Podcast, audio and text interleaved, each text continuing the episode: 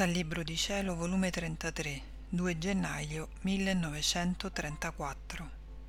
Quando l'anima fa la divina volontà, Dio può fare liberamente ciò che vuol fare in essa, opera le cose più grandi, perché trova capacità, spazio per ciò che vuol dare alla creatura.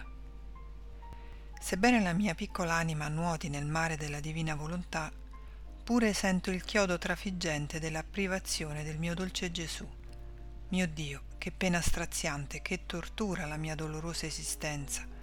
Oh come vorrei versare fiumi di lacrime. Vorrei trasformare, se mi fosse possibile, l'immensità della stessa divina volontà in pianto amaro per muovere a pietà il mio dolce Gesù, che si invola da me senza neppure dirmi addio, senza dirmi il luogo della sua dimora, né farmi vedere la via, l'impronta dei suoi passi per poterlo raggiungere.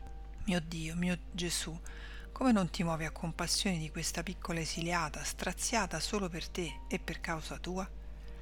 Ma mentre deliravo per la sua privazione, pensavo tra me alla divina volontà e temevo che non ci fosse in me il suo dominio, la sua vita, e perciò il mio eterno amore Gesù mi lascia, si nasconde non si cura di me, e di cuore gli chiedevo perdono. Ed il mio amato Gesù, dopo molto stentare, avendo compassione di me, che non ne potevo più, per poco è ritornato e guardandomi con amore tutto bontà mi ha detto Mia piccola figlia del mio volere, si vede che sei piccola e basta che io faccia una piccola sosta, che ti smarrisci, temi, dubiti, ti opprimi. Ma sai dove ti smarrisci? Nella mia stessa volontà, ed io, vedendoti in essa, non mi do fretta a venire, perché so che stai in luogo sicuro.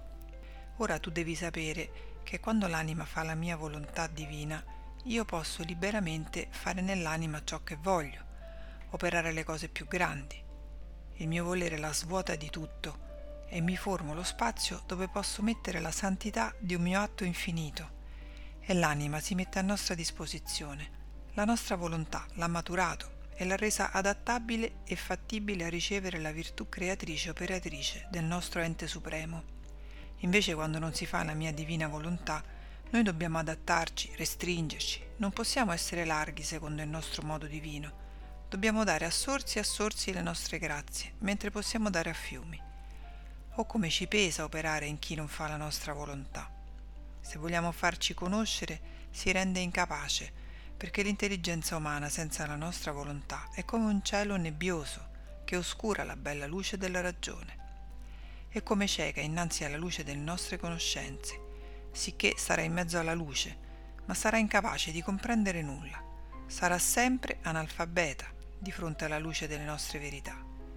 Se vogliamo dare la nostra santità, bontà e amore, le dobbiamo dare a piccole dosi, come sminuzzate, perché il volere umano è ingombrato di miserie, di debolezze e difetti.